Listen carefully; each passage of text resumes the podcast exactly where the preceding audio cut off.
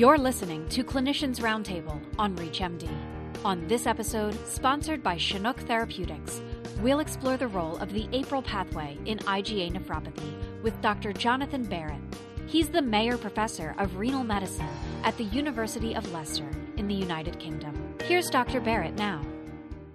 So, in IgA nephropathy, we know that there are high levels of immune complexes within the circulation of patients, and these are what deposit in the kidneys. We think the main substrate for this immune complex formation is a particular form of IgA that is produced within the mucosal immune system. And the mucosal immune system is that immune system that lines our respiratory tract, our gastrointestinal tract, and our genitourinary tract. And what we know about the biology of the mucosal immune system is that there are two cytokines called APRIL and BAFF that are very important important in B cell maturation, differentiation, and survival. And in particular, APRIL is important because it's the level of APRIL that determines whether an activated B cell becomes a plasma cell that produces IgA or produces IgG. And we believe that APRIL is very important in driving the production of IgA in the mucosal immune system. And certainly, we think that that has some role to play in the generation of pathogenic IgA and that formation of those immune complexes that ultimately deposit in the kidneys and cause inflammation and scarring.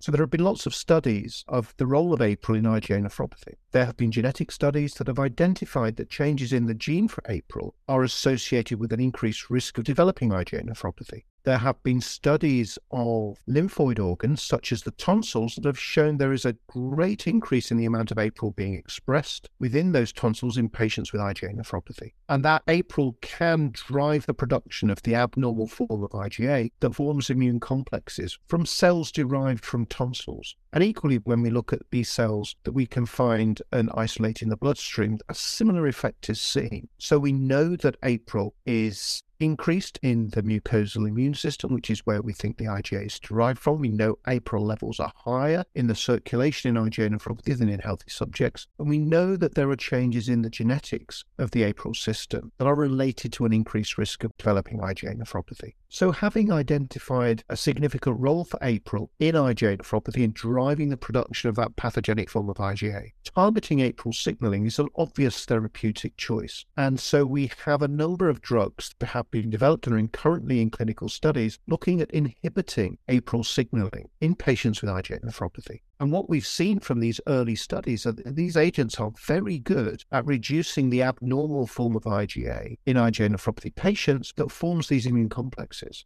And we're starting to see that that reduction in this abnormal form of IgA is associated with early reductions in proteinuria, suggesting less inflammation within the glomeruli. And now we're waiting to see how that translates to long term kidney function and those trials are ongoing. And it's going to be really exciting to see the results at the end of these studies to see the impact of these agents on long term kidney function. This episode of Clinicians Roundtable is brought to you by Chinook Therapeutics. To access this and other episodes in this series, visit reachmd.com slash clinicians roundtable, where you can be part of the knowledge. Thanks for listening.